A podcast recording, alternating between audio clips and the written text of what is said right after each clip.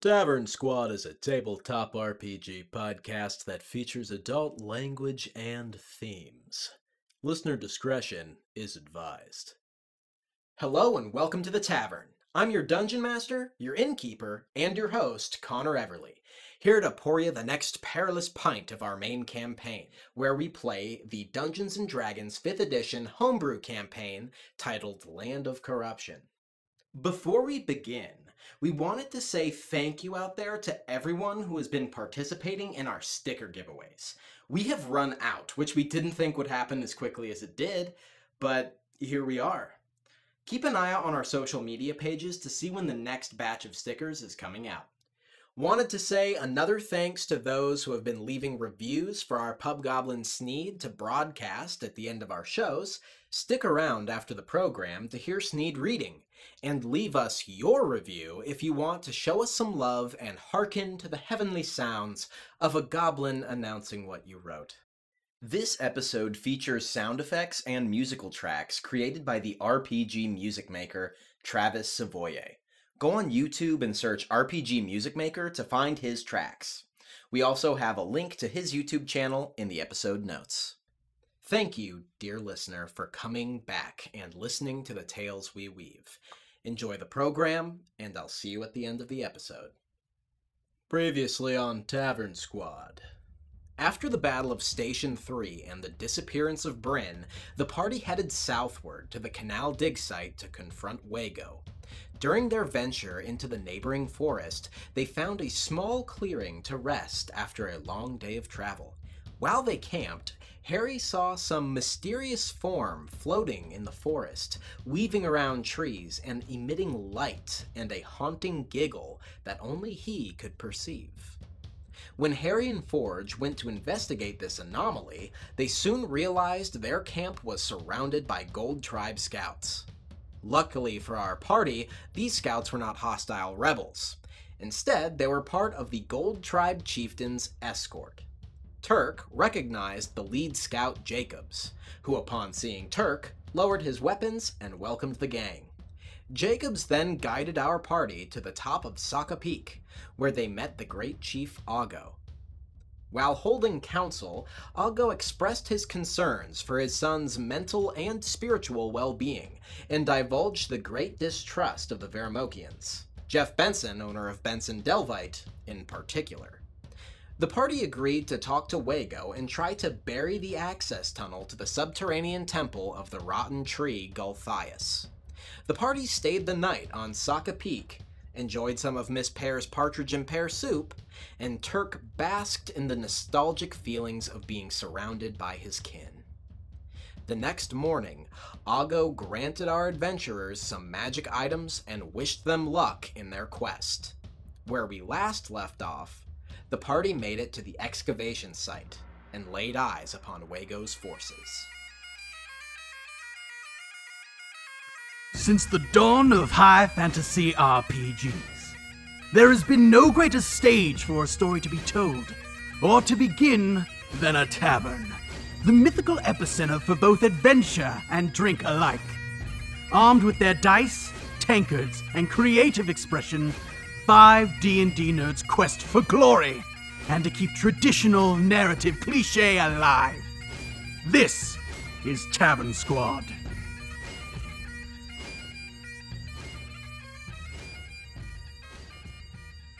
I want to describe this concisely for the listener, so the way I'm going to describe this space is by describing the farthest thing you see and move closer towards your party. For the listener, we have a screenshot of this map available on the website for you to follow along. The dig site is situated in a wide, shallow valley. There is a clearing running along the basin and forest hugging the hills on the far west side and the east side, where you are. Across from you, to the far west, you see a prominent hill, similar to the one on which you stand. On top of this hill sits a large, regal, teepee style tent that stands alone, looming over a small cluster of tents at the base of the hill. In the middle of the valley, you see the dig site and the canal. The dig site is clear and dry thanks to the work of arcanists that keep the canal water from rushing into the excavated area. The result of the Arcanist's work is a wall of water that separates the dig site from the canal, which stretches far to the north toward Ambition and Veramok. Parallel to the canal runs a rail line that consists of a single four foot tall track that continues a few hundred feet past the edge of the excavation and into the encampment. So here's where it may get a little bit messy, so let me just try my best. On the near side of the canal and directly in front of you, there is an engine yard where you see Tahosian machinery, skluck shovels, and bulldozers. To the north of that, or to your right, there is a skluck tank and the rail station where a handcar is parked on the tracks. On the near slash eastern side of the engine yard, there is a large pen where you see all manner of animals being kept bears, elk, badgers, wolverines, cats, and all of them seem agitated, pacing within this space. Luckily, they don't seem to be giving each other any trouble. Wrapping around the animal pen and swooping southward towards your left, you see a tent village.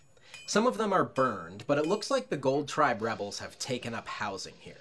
There's an open space to the south of the dig site, meant to leave a path clear of obstructions for the excavation work. This nearest slash southeastern tent village is offset from the base of your hill by a hundred feet or so. So hopefully that's clear. Uh, if it isn't, then check out the website where the map is available. So Harry is going to have been describing this to Turk. Gosh, they've stopped the canal altogether? The magic wall? Oh, and it does sound like there's far more people here than I thought Wago had with him. Need all the help we can. Well, maybe now would be a good time to look what Argo gave us and see what uh, might be useful. You guys sit down and you take account of these assets that Argo has given. There appears to be one potion, and it's kind of this muddy brown liquid. It has like some floating fish scales. It looks like a hummingbird tongue and like crushed feather, as well as like cat claw inside of it.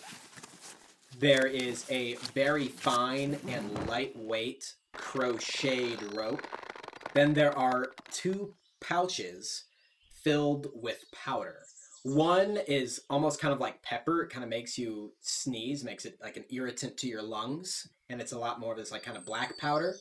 And another one is a light gray sort of talcumy powder, and uh, it's very fine on your fingertips. Well, uh, does anybody know what these things do? Oh, that potion will let you speak with the animals. It's helpful, but it's not always interesting to hear what they have to say. And I know that dust is the culprit of many pranks around the tribes, sneezing and choking. Get a single handful of that, and you'll have a red nose for almost a fortnight. Cool. What is this powder stuff? I think I've seen something like this before. Uh, it sometimes we use it to cross the desert. It is able to uh, contain a good amount of water, and you can take it with you in a small, very carryable, manageable amount. I, I believe this is a dust of dryness. They call it. That's super cool. Harry's gonna pick up the rope and examine it. Well, I mean, I guess it never hurts to have rope, but it seems a little bit fancy for what we're doing. It's crocheted? I didn't even know you crocheted rope. a crocheted rope? Is it brown and rosemary colored? Uh, what color is rosemary?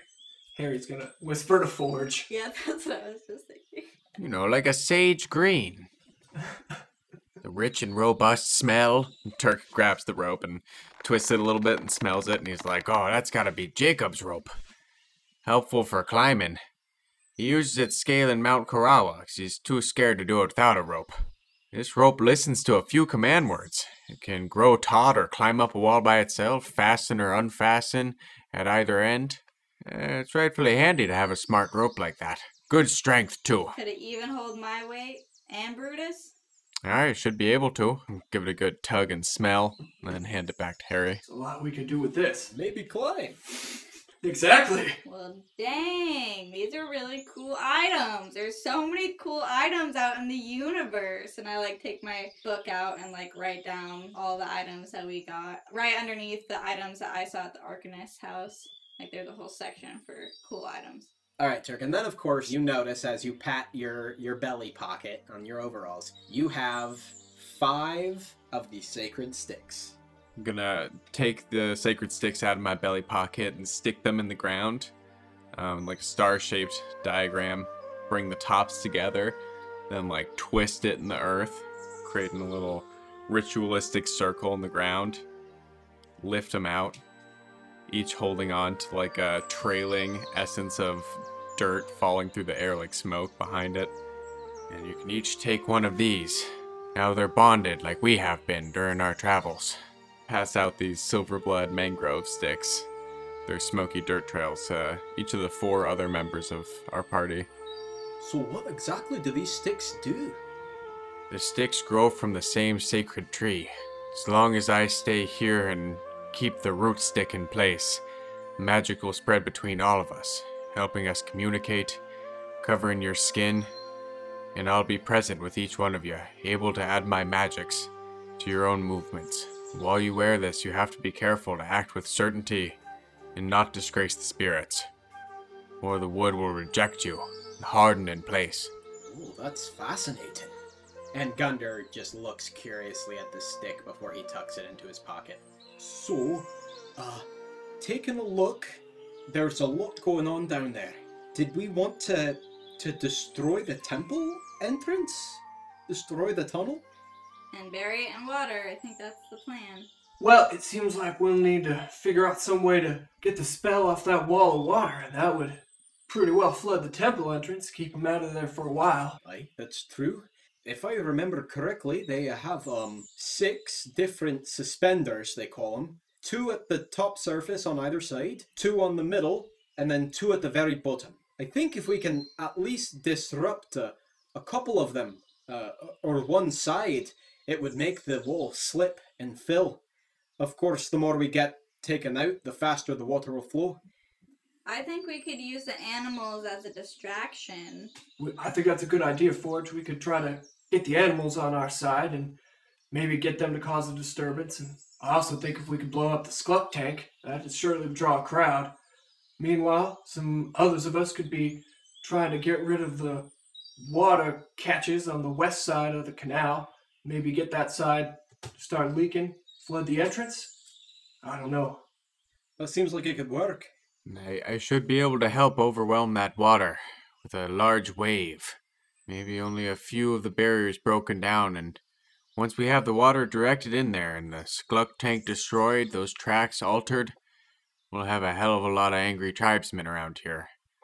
And if we don't give them somewhere to go or something to do, they'll go right back to digging there. Or coming for us. Should someone try and talk to Wago? Or is he just out of his mind? Oh, I did tell Algo I would try to talk with him. But getting across there would be very dangerous. Not to mention, if you want to get to the west side of the canal, uh, some of us are going to have to swim. How long do y'all think it would take to walk around?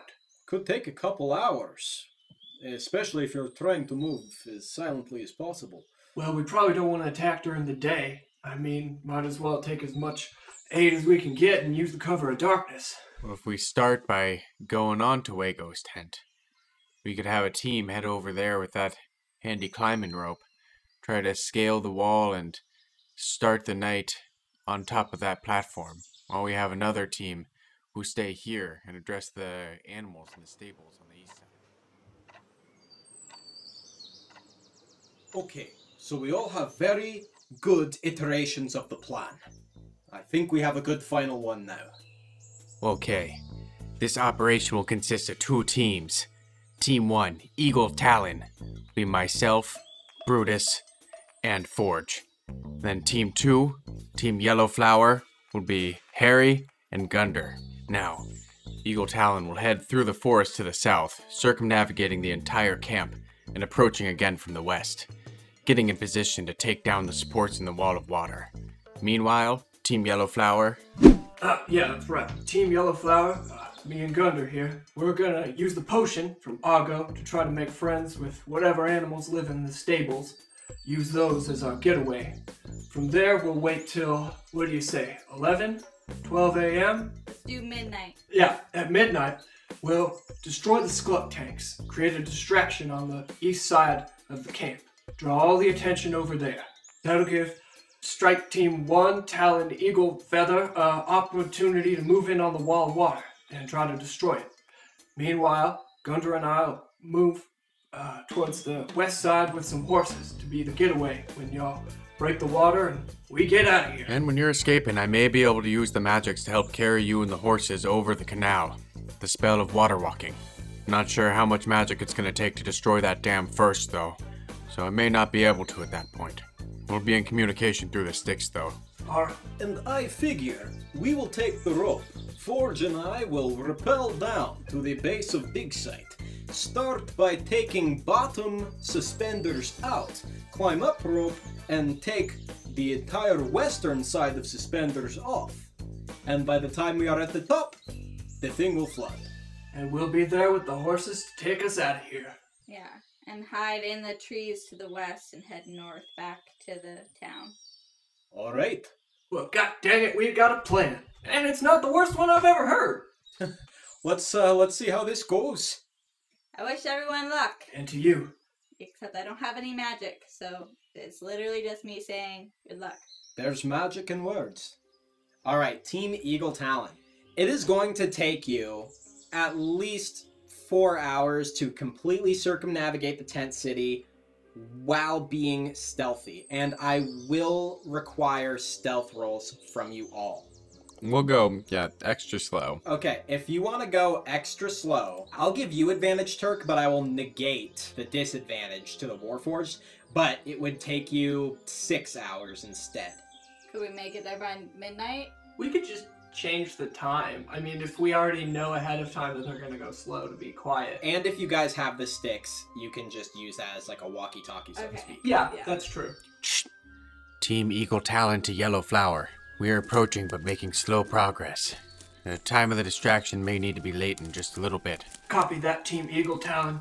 We're in place, and we'll wait your uh, signal. Yellow flower out. For your guys' group stealth, taking this extra time, Turk, you get advantage, and the Warforged don't have disadvantage anymore. Forge, what was your stealth? Nine. Okay. And Brutus rolled a seven. Turk, what did you roll? Uh, 20, not natural. So, now it is time for the scout's perception. Alright.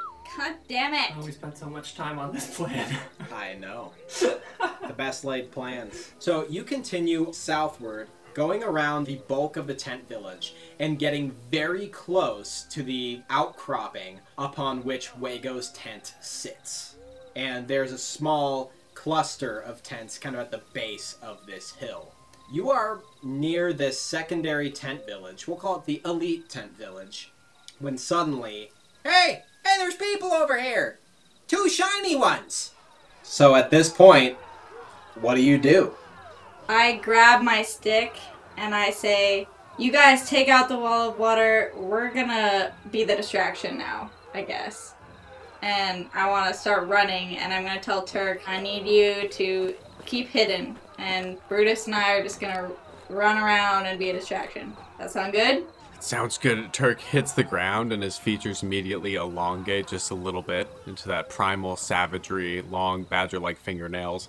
I slash at the earth underneath one of the large trees there, exposing some roots. As I pull my body into it, the druid craft creates a little shell of twisting roots and leaves and stems around me. So it kind of covers up everything but my longer, snarling face. I pull a silver blood mangrove out of the belly pocket of my overalls, with my now fanged claws, and hold on to it. The level of burning dirt smoke coming off of it starts to increase and cake the roots around me with like a light dirtying. And the little bit of dirt starts to emanate from the sticks on Forge and Brutus's person as well. So much so that it starts to crystallize in large chunks of mud and bark um, casting bark skin on all members of the party holding one of the sticks. Barkskin will give them an AC of 16, but everybody now has these thick shards of bark all over their bodies, like a uniform. Okay. All right, sounds good. You are now all bark ninjas. Time to ninja in like flies. All right, so going quickly over to group two, which is what? Yellow flower. All right, Yellow Flower. You have just heard that your teammates have been compromised. Gunder looks up at you, Harry. Wh- What do we do? Ah, toads and toadstools, Harry swears. That plan lasted what, two hours? God damn. Well, alright.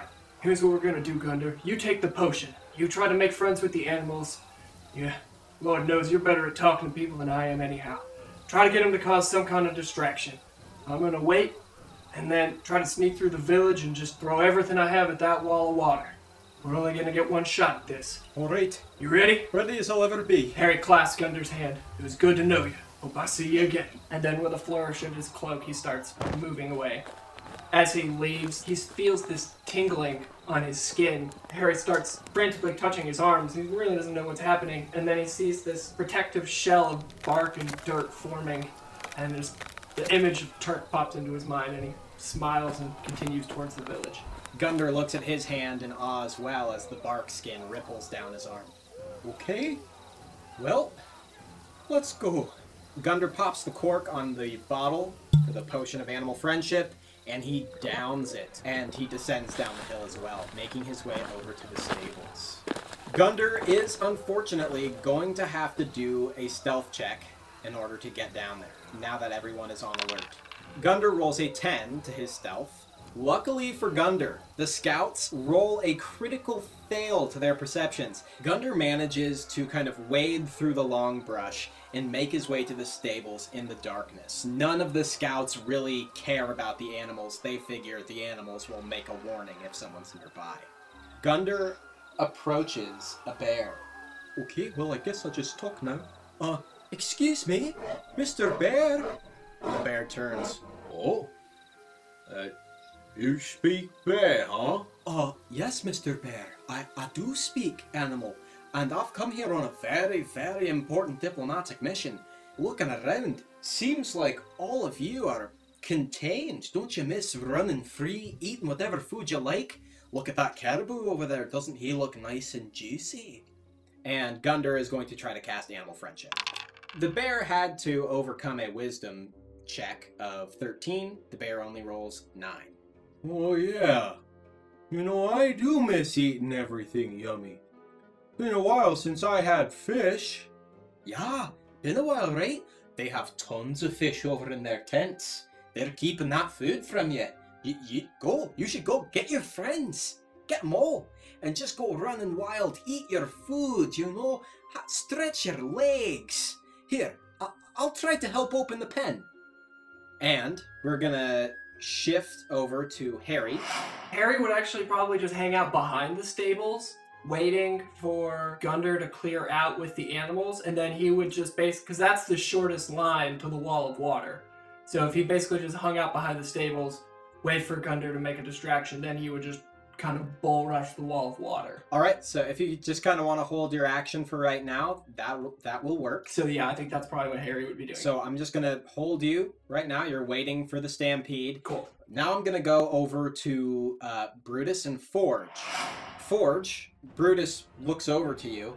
So what do you think? We send them on a goose chase or do we fight? Let's get him, brother. All right. Away from Turk, though. Obviously. And I run in between the two tent villages. His eyes start to glow bright red, and he just roars out and enters a rage. And as I scream out, a steam emits, and my ancestral guardians take form. I got 26 to attack. Very nice. All right, how much damage? Six damage. You go running and just charging into this open space where there is a handful of Gold Tribe rebels. You bring your maul across, hitting this first guy square in the chest, and while it was not a lethal blow, you take him off of his feet and he is sprawled into the grass. As I hit the first Gold Tribes member, they fully apparate. Yeah, you see Anvilla apparate with her maul, and you see Flux with his big ass eyebrows, and he's just like punching out, whiling. Also, you're level 5 now, so you get a second attack within that action. Ha! And because Forge is so used to battling people now, he has learned to use the energy of his forward swing and whip it around and get a back swing um, with his level up. So he is going to attack again with his maul, just bring it around, hit the guy next to him. And I got 12 to hit. You just miss this guy. He manages to calculate your backswing and steps back, just barely missing your maul strike. As your ancestral guardians apparate, and as they take on their full form, you hear Brutus call out a bloodthirsty war cry before going to attack this onslaught of men. So Brutus gets an 18 and Brutus gets a 10. His first attack lands and he just bashes into one of these rebels, sprawling them out on the grass. Come on, who wants some? And looking around, you see there is an absolute flood of rebels. I mean, you're facing something like 70 right now, and it seems like there are more in the tent village coming. Okay, so as Brutus attacks the guy and I see all these people kind of running our direction, I say, maybe we should lead them on a goose chase and go into the forest and try to draw them even further away. It's- eh, I don't know. I was. uh, You got me all hyped up. So now we're going to move to Turk. So, Turk, you cast your spells. You are now buried inside this burrow that you've made for yourself, entangled with roots. You can feel the thundering of hundreds of footfalls not so far from you, and you can hear the battle cries of your warforged companions. What would you like to do right now? So inside of this dirty clump, like the wet earth roils and moves underneath Turk and slops over his head, covering his eyes as little pea clumps of sprouts move out all over his chest and face until it encompasses inside of his ears and over his scarred eye holes, up his nose, and with a sudden sharp jolt, Turk feels like the gift of vision again through the eyes of his teammates uh, wearing the bark skin as he's connected to and looks around even in the nighttime and is just aghast remembering how complicated the world is when it's not just what his opinion of everything was it has an actual own shape and sense of itself that was lost in his own head and uh, seeing this massive army of his former tribe coming towards Forge and Brutus, um, Turk will pull against the earth while looking through their eyes and cast plant growth on a 100 foot radius area in front of them, causing the plant life to become extremely thick and overgrown. And any creature moving through it will have to spend four feet of movement for every one foot moved. So, uh, my question will be do you want this to form closer to the elite tent village or closer to the big tent village? Um, this is to protect Forge and Brutus. So, just right in front of them? Yeah, from the largest clump of people running at them. Okay. Forge, you feel the silverblood mangrove stick on you, the sacred stick, kind of start to shake, and a certain energy seems to ripple out from you as a small shock wave, as suddenly the ground in front of you, all of this turf and all these bushes and shrubs, start growing wildly, twisting, unfurling, and creating a 100 foot radius of tangled vegetation. And this definitely swallows up a good amount of the warriors that are coming towards you, distracting them. Wow. Cool. Sweet, that makes getaway a little easier, eh? Yeah. Let's go. All right. So now we're going to go back to Gunder. Gunder is going to try to stealth and unlock the pen. Nice. So Gunder rolled a 10 for his stealth, and I guess the gods are with him because the scouts rolled a counter of 8. Gunder manages to sneak over despite all the chaos, watching the bear kind of meander around all these other animals and seems to talk to them. Hey, we can go get some food. There's a little guy gonna let us out there. You know, it's gonna, it's gonna be great. Let's go run. Gunder pulls the latch and throws open the door to the pen, and the animals come flooding out, rushing out, and running southward, creating a huge rampage through the larger portion of the tent village. An elk just plows through a tent and takes it off the ground completely. Bears go rummaging through everyone's food stores. It is an absolute chaotic mess, and I believe that's what Harry was waiting for. So, Harry, what would you like to do at this point? So I imagine that Harry is in like a track stance, waiting for the last animal to like go by, and as he sees that, he just goes at a dead sprint and is making his way through the camp towards that southeastern corner of the wall of water. You go running through the tent village. I'm, I'm gonna kind of still need you to make a stealth. I would give you uh, an advantage, but because you're kind of sprinting, you're kind of throwing stealth to the wind. So the scout is just gonna have to make a base roll against your base roll. So go ahead and make a stealth check for me. Ooh. Uh, Harry got a seven All for that stealth. The scouts get a 13. So as you go plowing through the tent village, you see some scouts and you hear them, Hey, there's someone running! There's someone running!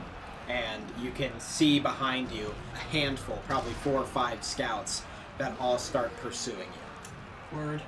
So now we're going to go back to Forge and Brutus. Forge, looking out in front of you, you see that a hundred of these Gold Tribe rebels have gotten tangled up in the dense overgrowth of, of plants. Looking east towards the larger tent village, you see probably another couple hundred torches, but you also hear the bellowing of elk and bears and people screaming that utter chaos has just erupted to your northeast. I am going to run. I'm gonna head southwest into the forest and behind like Wago's hill that his tent is perched on and try and make my way over there. Trying to get people to follow me. And I'm like, come on, Brutus! We gotta go! All right, let's go. and Brutus takes the foot behind you. Uh, you go running. Go ahead and make an athletics check for me. I got a 10 to athletics. Oh, plus you're in a rage, which gives you advantage on strength related rolls. Sweet. I got 25 to athletics. Hell yes. Raging is awesome. The scouts got six to their athletics, so you go running westward, trying to get behind Wago's Hill, and you easily outpace them by a mile. But unfortunately, Brutus rolls a critical fail. Oh, god damn it. He tries to run, but gets tangled up in some of the roots and spills forward. A cluster of 15 rebels start gathering around. I'll be back for you! Don't die! Just go. Just go. Turk, you're now seeing everything through everyone's eyes. You've pulled a real Bran. And Just be more useful, okay? Don't just sweat in the corner. Yeah. That's right. You see Brutus get tangled up in your roots, and he falls to the ground. He's being overwhelmed by rebels. You see Forge running westwards, trying to get towards Wago's tent. You see Gunder unleash a stampede of wild animals that are successfully creating a huge rampage through the eastern tent village. And you see Harry now being pursued by about five scouts as he is sprinting towards the wall of water. What would you like to do? The feel of running with Harry, I feel the movement of his bark armor, you know, as if it was my own body. How far ahead of him is the wall of water? Yeah, so Harry still seems like he's about 150 feet away from the wall of water. A, a good sprint. So he's still got a little ways to go. Oh, yeah. yeah. If I cast jump on him, that just triples his jump distance, but like if combined with like a a dash and some big jumps, would that help him get there quicker? How about we say if you do cast jump on him, that it'll give him advantage to evading the scouts that are pursuing him. And I'll cast jump on Harry through the bark armor, and he just feels the the legs of that armor power up and start assisting all of his movements as he runs through the streets, through the camp's streets. through the dirt roads. Um, yeah, Harry, you can feel a, a real spring in your step, like you could just leap from this earth almost. With that, it is going to be Gunder's turn. I think Gunder also understands that he needs to fucking get to that wall of water. So he is going to try to sprint through the tent village and evade any scouts. He's going to roll in athletics. Gunder starts sprinting, his very fastest. He's running through the tent village. Some tents are on fire. He sees an elk that has a flaming tent on its horns and it's tangled up. A group of gold rebels pull out their spears, snarling and spitting curses at this elk, and just keep stabbing it and stabbing it. Gunder sees them baring their plaque rotted teeth, their skin covered with black tacky lesions such hate and animosity in their eyes as they take out these animals that are or were supposed to be their allies. Gunder gets tripped up by this, taken aback, and he doesn't notice two gold tribe rebels, one dwarf and one Goliath. They snarl through their black gums. we're gonna tear you apart. That's where we're gonna have to leave Gunder. Harry, you are getting closer and closer to the tent village. You feel this spring in your step, and there are still five scouts hot on your heels. You can go ahead and make an athletics check with advantage. All right. First one is an 18. Second one is a 9. We're going to go with that 18. Harry is just full on sprinting towards that wall of water, and he is just going to get there as fast as he can and then trying to do something. Harry, as you approach the rail line, you are very grateful that you have this leaping ability because you leap over the rail line, which would have otherwise hung you up. As these scouts barely miss grabbing you as you leap over and towards the wall of water. You make it now to the edge of the canal as you watch these rebels clamber painfully over this rail line, just plaque rot covered, but each one of them with just rage and reckless abandon in their eyes. Okay, so after Harry, we go to Forge. So, Forge, you see that now Brutus is being overwhelmed by scouts. And looking up to Wago's hill, you see two forms. One that you expect to be Wago. He is strong and imposing. But another one, even scarier. You assume he's a Goliath by his stature, and he's a big Goliath at that. He bellows in rage. Kill the intruders! Oh, we fucked, guys. Sorry for my shit plan, y'all. That went bad. It's a good plan. We're gonna be okay. Don't worry, Team Yellow Flower. We're still all in this. Forge, what would you like to do? Alright, so seeing Wago standing up there looking down at us and his close associate just being so evil, my rage just builds and builds and builds, and I just cannot stand him. He's pure fucking evil and he needs to be destroyed. And so I like tell my ancestors, I'm like, we have a new target, guys. He's the one who's cast all this evil into this land, and we need to destroy him. So my ancestral guardians barrel ahead of me, and I run up there and charge him. With your action, you could get to the top of the hill, but you probably could not engage in an attack quite yet. I'm gonna do that, and then as I get up there, I'm gonna use a bonus action and say, Ignis! Bring it on, bitch! Can I roll an intimidation? You can totally roll an intimidation. 12 to intimidate. Nice, you just match. So you go sprinting to the top of this hill, your glittering ancestors surrounding you, and you see now this man that you have been looking to hunt, Wago, with his long, dark black hair. He's much, much more slender than his father, but he has an uncanny resemblance. He looks at you with a stony cool, unaffected by your intimidating form. His companion, a large bald Goliath, hulking and muscular, seems a bit shaken, nervous that those two appear to be outnumbered. The light from your flames glitter off of your hypoxium form, your red eyes glowing menacingly. Wago speaks a few quiet words to himself, and using his action, he casts bark armor, making himself a bark suit not unlike your own. He takes a defensive stance and twirls his quarterstaff and uses his bonus action to cast Shillelagh. Green light emanates from the rings in the wood. His quarterstaff warps, forming grotesque knots, making it a lethal bludgeoning weapon. Wago turns to notice his companion, the large Goliath, and sees he is wide eyed, his weapon slack in his hands, and fear written upon his hideously scarred visage. Are you scared, Bulgo? You've dismantled a Tahosian before. Bring this one to me, in pieces if you have to. Bulgo, for his turn, has to make a wisdom save. He gets a 17.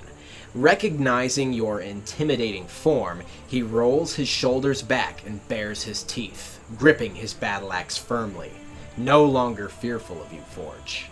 He nods toward you and grunts. But he doesn't look like a Tahosian. But I'll chop him up just the same. And that's his turn. These rebels jump on top of Brutus, snarling, cursing, spitting their plaque rot spit on him, and he is getting pinned down in a dog pile. And it seems for a moment that everything has gone still as these Gold Tribe rebels pump their arms back and forth trying to shank Brutus. and with one large hydraulic whine and a roar, Brutus lifts himself up, throwing his arms, scattering these men ten feet around him. I killed the Calderin before. I've lived 400 years. You're going to need to do better than that. Turk, you see all of these things happening around you. Brutus is surrounded, but he seems strong and ready to fight. Forge is right up against Wago and Balgo. The first time you've seen him, well, really since he took your eyes. He has a long, brutal scratch where you assumed you clawed him. Three long scars down his face. His mouth is caked in plaque rot.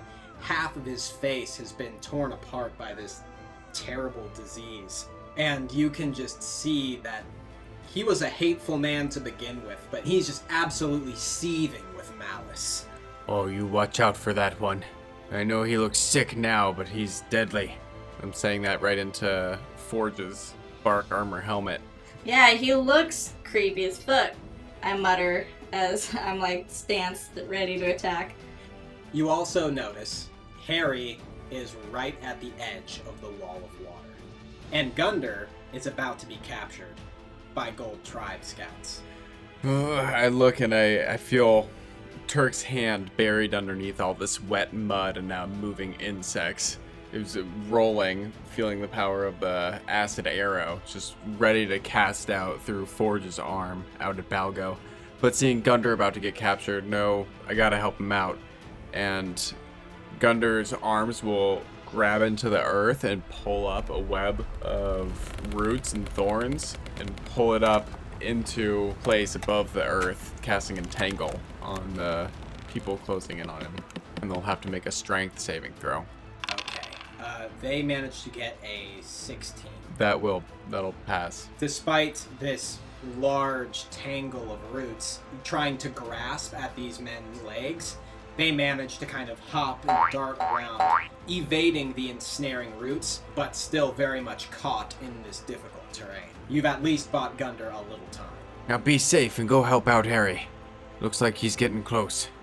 Seeing these two Gold Tribe rebels still making their way through the tangling vines towards him, Gunder looks around frantically and darts down a thin passageway between two tents. As he runs through to the other side, he comes to a clearing between tents, where he sees a wolf feasting upon a fallen rebel. The wolf lifts its gore caked face and it turns to look at Gunder. Gunder puts his hands up and he tries to speak to this wolf. Hey there, nice puppy. Uh, you think you could maybe give me a ride? Uh, there are some fellows coming who won't be too happy to see you eating, uh, him. Gunder is going to cast Animal Friendship. The wolf rolls a 9 for its wisdom saving throw. The wolf looks at him for a moment. Sure, this one's too stringy anyway. Let's go.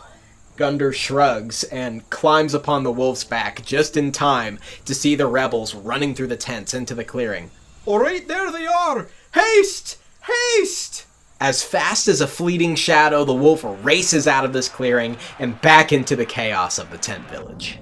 Harry, you are now standing at the eastern edge of the dig site, looking at this wall of water. So, this dig site is about 150 feet across and it is only 30 feet deep. Looking, you can actually see the glowing blue lights, the glowing blue runes that are etched onto each hypoxium suspender. You see that there's a suspender right at the top, right next to your foot, one suspender 15 feet down, and another suspender all the way at the bottom. Likewise, you can see the lights of three other suspenders on the far side of the wall of water. What would you like to do? So Harry would like to reach down and cast Thunderwave on the topmost suspender. Now, Thunderwave has a range of a 15 foot cube. So would that reach down and hit the second most suspender as well? Well, so it's a fi- is it a 15 foot radius or a 15 foot diameter? 15 foot cube. 15 foot cube. So that would, to me, mean that that's the diameter. So that it it would not. It would not hit the second suspender. Well, aren't you just so much fun? Yeah, I'm not gonna give it to you. I mean, obviously Turk is my favorite because he's turned into Bran. So Well, shit. Okay, I'm still just gonna fucking lean down and smack Thunderwave onto the first most uh, suspender. So uh, that means it needs to make a Constitution saving throw. It's going to instantly fail. Okay, so that is 12 damage. All right. Uh, that will easily blast that suspender to pieces. And you see a good portion of water now start streaming out into the dig site. It's not going to fill it up quickly, and it probably won't fill up the temple quickly. There's a lot more suspenders you got to blow out. Harry uh, is happy with his work and will uh, focus on getting ready for the next one. Okay. So after Harry, we go to Forge. So Forge, you are now standing before Wago and who you now know as Balgo. So I would like to reach in my pocket and grab that dust, the coughing, sneezing dust, Cool. and chuck it in between at them. At both of them? Yeah. Okay, that's brilliant. I love it. Okay, so they need to make Constitution saves of 15. Balgo rolls a natural 20. Like Turk mentioned, this is a prank that a lot of the kids use. So he manages to hold his breath and jumps out of the way of this dust. Natural 20. No, seven. so you peg Wago with this dust of coughing and choking, and he just grabs at his throat. This this fierce man, this leader of rebels that you've built up as a great enemy, is now sneezing and coughing and choking on all fours, really struggling to breathe. And then I want to charge forward with all my force and strike Wago first. So if you strike Wago, he is considered incapacitated. Let me make sure that's accurate. Incapacitated and suffocating. So when someone is incapacitated, that means your attacks instantly natural 20. Okay, so I want to do two big attacks on him. I'm gonna focus all my rage So on him. So you roll two criticals, so we're gonna have you roll. Yeah, it's insta hit. So you just, I think you just have to roll it. Yeah, so double, Double that that? will be 32 damage with the first strike. 32. Oh my god. Oh no, no, no, no. 21 plus 34. This is going to be 55. Five, dude, that's hot. You take two big slices into him. You don't kill him, but you super well bloody him. So, Forge, you go ahead and you tell me. So after Forge throws this dust of coughing and sneezing, Wago just inhales it all and like gets on his knees, grasping at his throat, trying to get air and coughing and sneezing. Forge runs up to him and screams, I will purge your evil from this earth and cleanse you with fire. And I just take my sword and I cut right next to his neck, take his entire right arm off of his body, and um, and scream at him, "Your evil shall not exist in this land so long as I survive." My backswing, I'm gonna just yeah try and stab him like in the gut, in the stomach, And it punctures through his torso. and he just and I get face to face with him. My eyes are just glowing red, and like and having images of all the awful plaque rot ridden things. I like am just pounding that into his eyes and be like, look at the destruction you have caused, and like just like basically a film of like all the evil things I've seen. You did this. You will pay for what you have done. God damn. All right. After seeing his leader really just get fucked up, Balgo cries out, Wago, no! He's gonna run forward and bash you with his shoulder. He gets 16 versus your armor class. That meets. He deals 7 damage. Go ahead and make that strength saving throw. I got 17. Awesome. Alright, so he bashes you, and while you do not land prone, you are backed away from Wago a step or two. He's going to reel around with his two handed axe and take two swipes at you 22 to attack Hit, and 24 to attack. hit. He is going to deal 23 damage to Oof. you. You will only take half for raging, so that's you round down, so you're only going to take 11 damage. Yes, Rage. We love you. Yeah, so he just comes and collides with these two strong hits. You will die for what you've done. Not if you die first, evil son of a bitch. So Wago's gonna have to make a Constitution roll to see if he gets over his choking and sneezing. All right, he gets two 16s. So in Wago's mind, he knows that he is in a dire situation and he needs to fight with his last breaths to not die here and now. That, unfortunately for him, ends his turn to stifle his coughing and sneezing. All right, uh, now it's Brutus's turn. Brutus tries to attack these rebels with his best ability, but they are outnumbering him. And they manage to grab his arms, grab his legs, and kind of immobilize him, all the while cursing, spitting. Some of them even try to bite him to no avail, and some of their teeth get broken off because they're all plaque rotted and disgusting. You are all crazy wild animals. now we're going to go to Turk, being uh, being the quadruple-eyed hawk falcon. Oh, that's great. Yeah, the Pox Falcon. No, he said Hawk Falcon. So feeling the like shudders of force in the arms of the bark armor covering Forge as he smashes into Wago is shocking and horrifying to see him getting taken down. My old friend. I wish that I'd gotten to communicate with him. Um, and Harry is so close as he uses shockwave against the foundations of the water wall.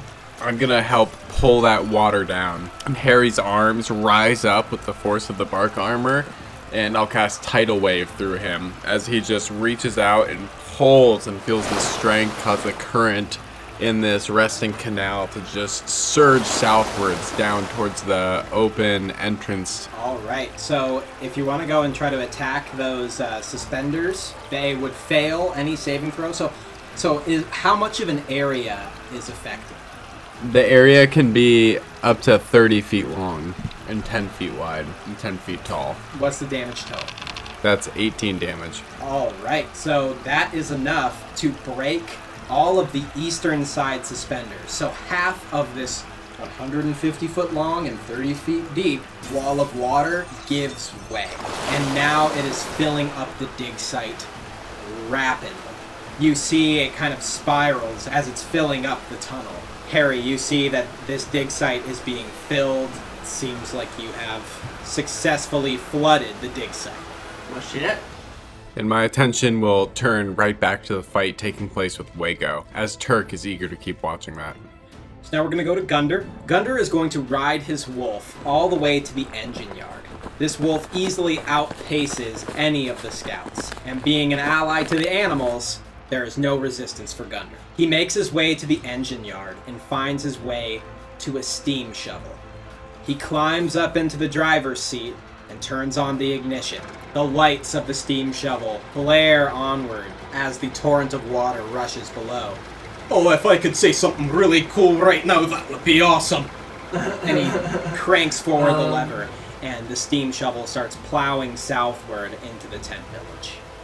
Harry, it is now your turn. You're watching as half of this canal is able to soak the ground and starts flowing into the Temple of Golthias. So Harry just kind of relaxed and let the bark armor and Turk's spirit take over as they just bring down this eastern side of the wall of water. Does it look like any tangible benefit would be gained from trying to break the other side, aside from having it go faster, or is it pretty much going to happen? Um, I mean, it would go it would go faster if you could break the other side of the wall of water, but right now you have like it's rushing right in front of you, and it's unlikely you'd be able to cross easily. Well, looks like we flooded the temple, but I don't know where anybody else is. I don't know who's making it. I mean, Turk seems still alive. Ah, this would be a great time to have Bob. Aerial support would be fantastic. But, all right, guess I should just get over to the other side of the camp, see what I can do for him. Psst! Eagle Talon to Yellow Feather. This is this is Yellow Flower. Eagle Talon to Yellow Flower. This is Yellow Flower. What's going on over there, Eagle Talon? Brutus is still overwhelmed and Wago is putting up a fight. Think of yourselves and get to safety with Gunder. You sure? I don't feel right just leaving you. Oh, I got I got a hold of a steam shovel. I'm ready to roll. All right, I'll try to grab a machine and follow Gunder over to you guys. So I guess with that, Harry would run, leap, make his way over to the engine yard uh, and try to get into and start a machine. You can easily do that with your turn. Uh, so there's like a bulldozer, essentially, the equivalent of a bulldozer, uh, and another steam shovel. How mobile would that bulldozer be? If you got the steam shovel, you could swing it back and forth, and you could like knock things around and like push and pull. But if you got a bulldozer, that's pretty much like you're just romping. But uh, it wouldn't give you as much alacrity. It's higher speed, but not as much mobility.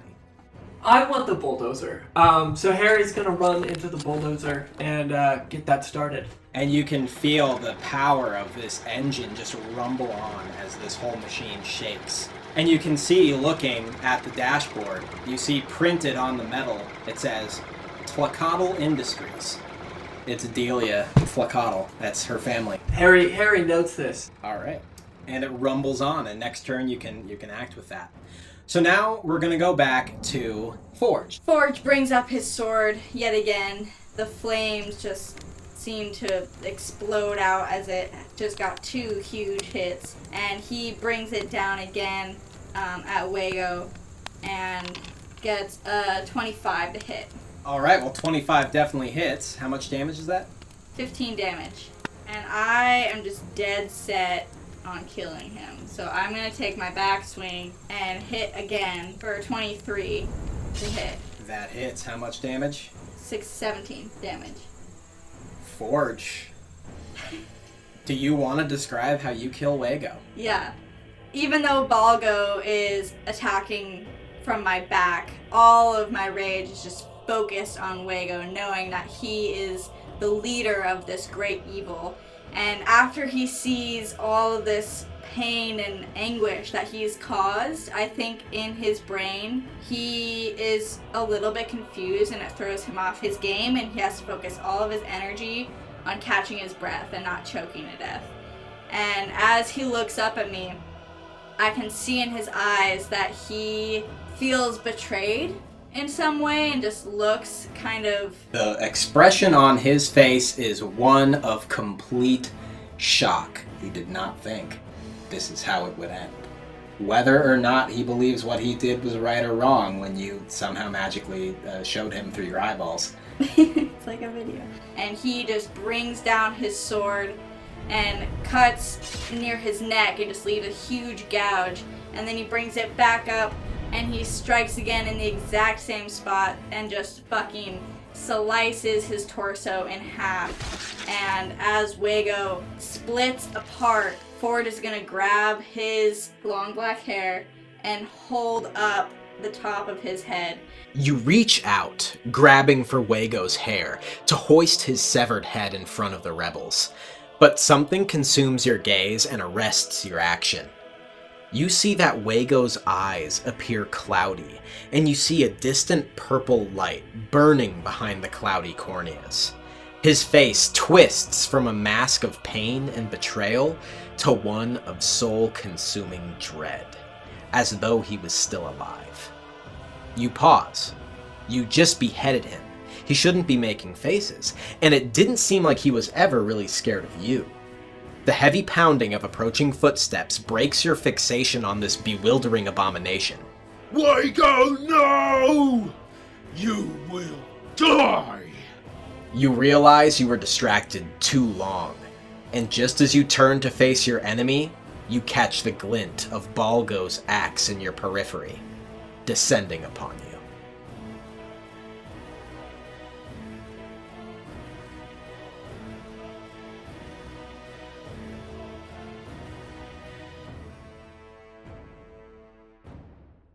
Hey folks, hope you enjoyed the episode. This one was a blast to record, uh, but this wild ride is not over yet.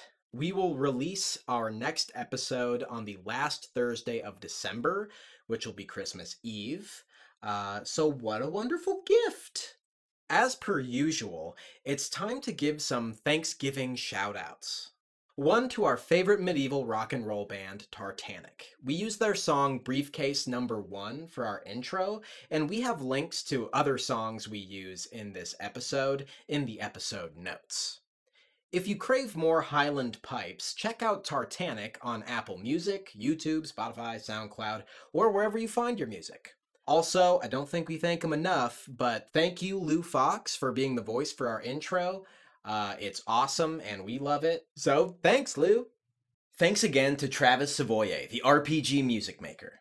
He makes all sorts of really cool ambiance, sound effects, and musical tracks that meld perfectly into your tabletop games. Follow the link in the episode notes or search his YouTube channel, RPG Music Maker, to find his work. Again, thank you to everyone who's been participating in our sticker giveaways. We are using this opportunity to make some different designs for our stickers, which we are super excited about. So keep your eye on our social media pages, and if you like what you see, participate in the giveaway. Earn yourself some stickers. Our next thank you is to you, dear listeners. We appreciate you taking the time to listen to the story we are weaving. If you enjoy our program, follow us, give us a review, share with a friend, or mention us on social media using hashtag Tavern Squad or add us with at Tavern Squad. If you're interested in getting in contact with us, you can message us on Facebook, Instagram, or our Tavern Squad Gmail, and we would really love to hear from you. On that note, it's time for our pub goblin Sneed to read out one of our five star reviews. Are you ready, Sneed? Boy, am I! All right, this review is from Star Rating System. All around fun. I'm not much of a D&D player myself, parentheses, very novice, but the story is easy to follow, the characters all seem well developed, and the players all seem as though they are having fun. The music is great, player interaction is great, Tavern Squad is fun to listen to, and it makes me want to join in. Well, the table's full star rating system, but hey, you keep on playing that Dungeons and Dragons. It's a good time, so keep at it. And by the way, that name, star rating system, how do you rate a star and on what do you rate a star by? I mean, you could kind of just let a star be a star, you know what I'm saying? You don't have to put it into a category. But that's just that's that's my feeling about it. Um, Sneed, I don't think they're actually r- rating the stars. Oh.